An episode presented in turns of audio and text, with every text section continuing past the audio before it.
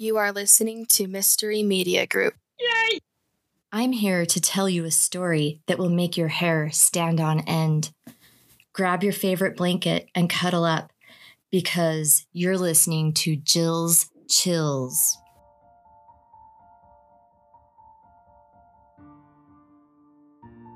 Marie Laveau is a legendary former voodoo queen of New Orleans. She is a character in American Horror Story portrayed by Angela Bassett. Her status in the voodoo practice is equivalent to that of the supreme in witchcraft. At the height of her power, Marie fell pregnant by her lover Bastien and could not accept the idea of death.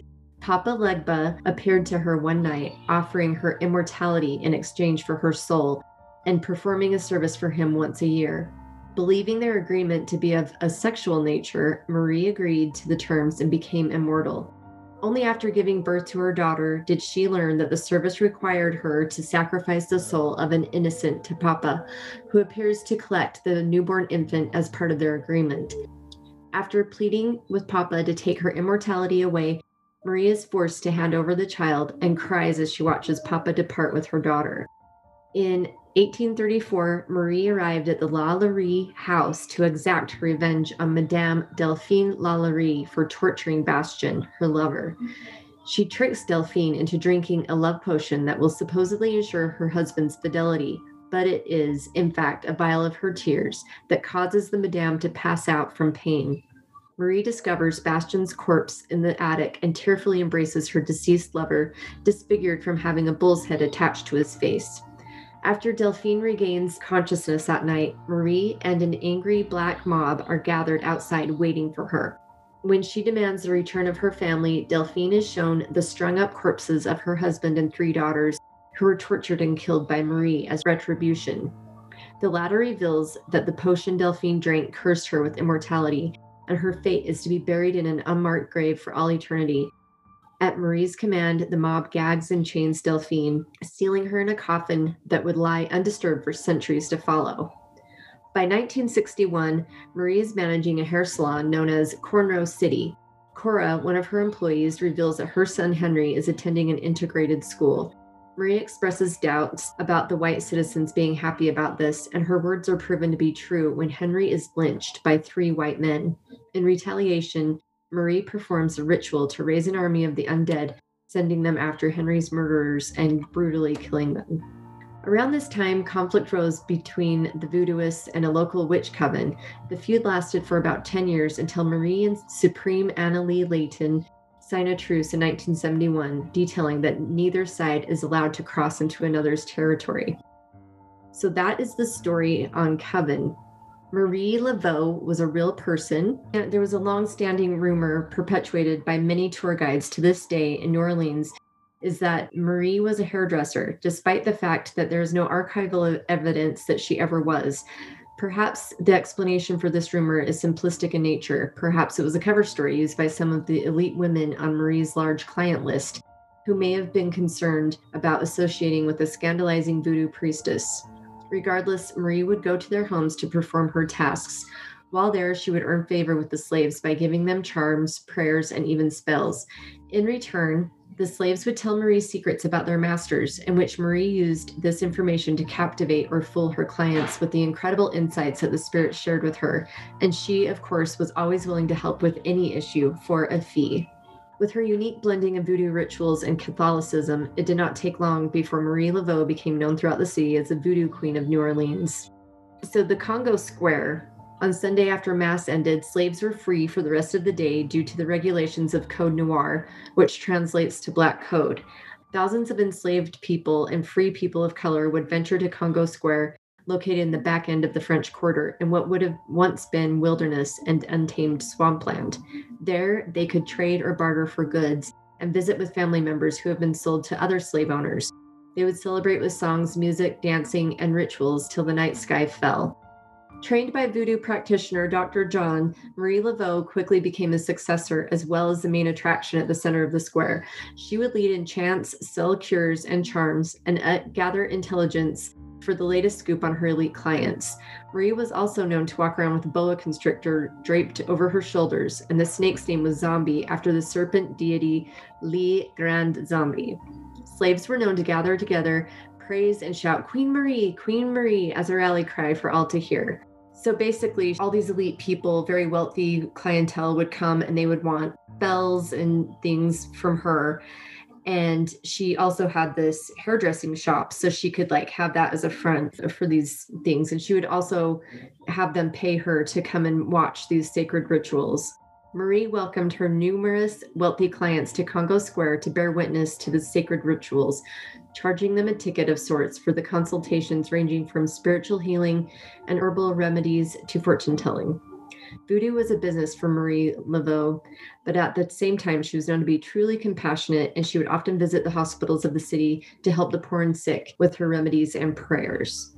The ghosts of the Marie Laveau house, you can actually visit the Marie Laveau house. Um, about 1875, Marie became sick and confined herself to her home on Rue Saint Anne. According to various newspaper accounts, Marie was so sick that she rarely emerged from St. Anne by the end of her life. The original Marie Laveau house was torn down in the year 1903, and the new structure was built on the same foundation as the original, making some believe that the residual energy from Marie Laveau still calls this location home. People have claimed to have seen her walking down St. Anne Street wearing a long dress, her trademark tignon, a turban headdress, which supposedly had seven points folded into it to represent a crown. She was the queen of voodoo, after all. Marie's spirit and those of her followers are known to still perform rituals at the site of her old house. One source even claims that the rituals often include animal sacrifices for protection. The home is now used as a vacation rental. A few years ago, a couple decided to come to New Orleans for a, la- a, relaxing vacation and thought it would be interesting to stay at the site of the old Laveau house. After touring the French Quarter for a while, they returned to the house for the night. Later, sounds of chanting and even drumming cut through the silent night, and the couple wrongfully assumed the noise was coming from outside. The husband checked outside to find nothing but the dead of night. Curious, he walked around the block and towards the park, but still found nothing but silence. When he entered back into the house, he came to the realization that the sound of the chanting and drums was emanating from the living room.